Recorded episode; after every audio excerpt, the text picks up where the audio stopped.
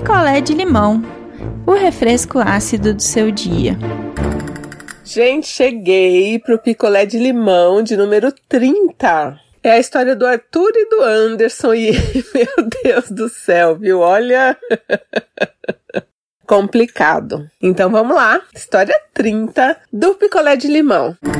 O Arthur e o Anderson, eles estavam juntos há três anos. E assim, nesse período, algumas brigas, assim. Ficaram um tempinho longe, separados, depois voltaram. Mas assim, nada de grave. Tudo indo muito bem. Aí eles resolveram morar juntos. Depois de uns dois anos juntos, eles resolveram dividir um apartamento. E também tudo perfeito, tudo ótimo. Quem me escreve é o Arthur.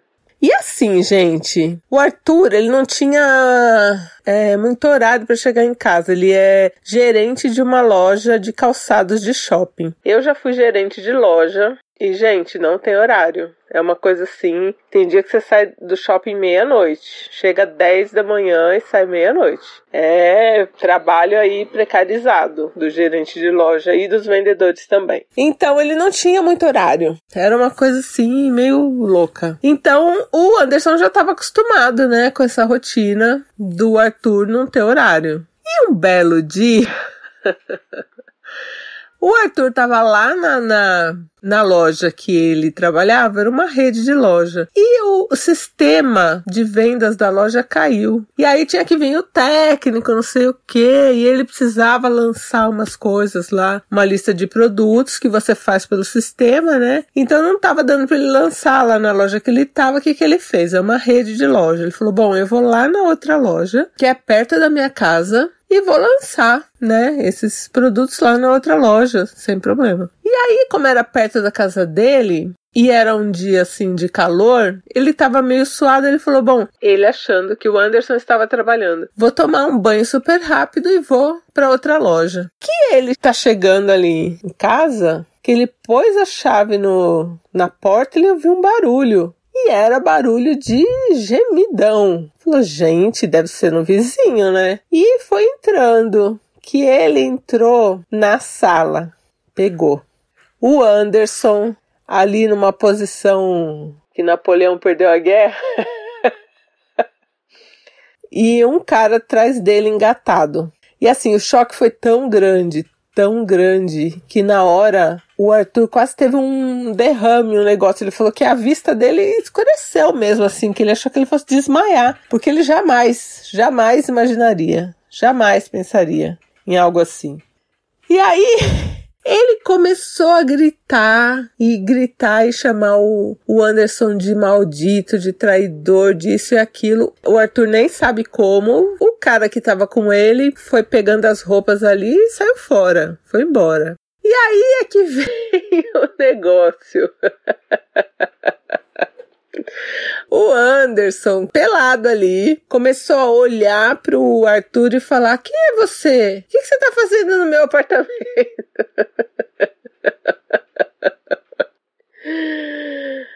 Ai, meu Deus. E falando que não lembrava, não sabia quem era. Falando pro Arthur: sai do meu apartamento agora, sai do meu apartamento agora. E aí, como o Arthur não saiu e o Arthur jogando coisa, quebrando coisa, aquela, né? Alguém no condomínio chamou a polícia. E aí, alguém gritou lá, eu chamei a polícia. O Anderson vestiu a roupa e foi embora. Saiu. Sem nada, sem chave, sem nada.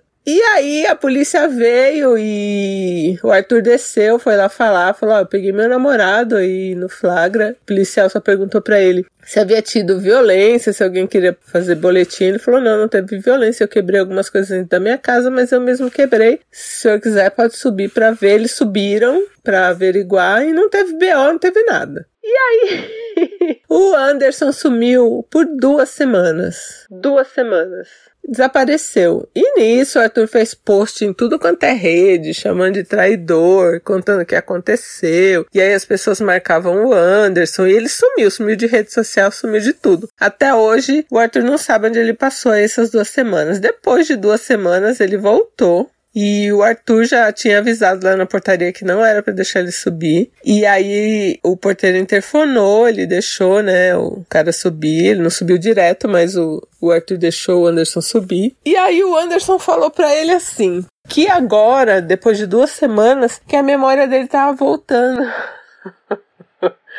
que ele não lembrava de nada, que ele não lembrava quem ele era, que ele tinha ficado internado num lugar, mas não fala onde que ele ficou internado, nada. E aí que ele tinha voltado, eles brigaram de novo. Lógico que o Arthur não acreditou nisso, né? E na hora da briga, o Anderson falou que ia pegar as coisas dele e tal, e só saía se o Arthur desse pra ele os 180 reais de um boleto lá que ele pagou.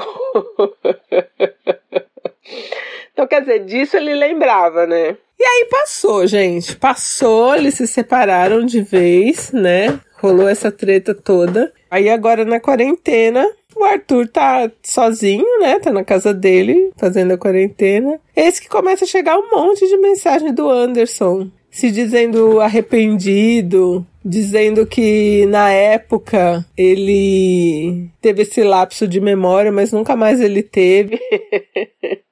e que ele sente muita falta e que ele queria depois da quarentena sentar com o Arthur para conversar. E o Arthur tá balançado, mas assim, o Arthur queria que ele falasse a verdade. Porque, inclusive, para alguns amigos em comum, o Anderson falou a verdade, que nunca teve nada de lapso de memória, que ele não sabia o que falar. Mas, pro Arthur, o Anderson não fala a verdade. Então, assim, ele diz que ele se sente ainda balançado pelo Anderson, né? E que se o Anderson falasse a verdade, ele até que voltaria.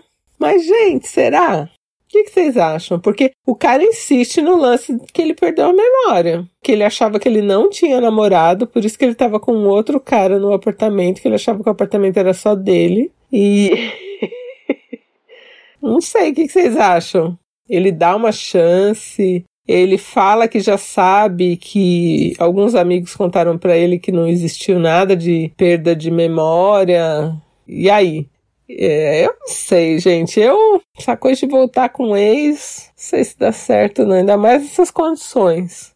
Mas, né? Sei lá. Todo mundo merece uma segunda chance, será? O que vocês acham? Que conselhos vocês têm aí pro Arthur? E, gente, e o lapso de memória não existiu, né? Ele falou para vários amigos que foi uma coisa que ele inventou, porque na hora ele não sabia o que falar e, de, e agora ele vai sustentar isso até o fim. Quer dizer, é, ele vai continuar enganando aí, pelo menos nessa parte, o Arthur, né? Então, deixem aí seus recados lá no nosso grupo do Telegram. É só procurar lá na busca por Não Inviabilize. Um beijo e eu volto em breve. A sua história contada aqui? Escreva para nãoenviabilize.gmail.com Picolé de limão é mais um quadro do canal Não Enviabilize.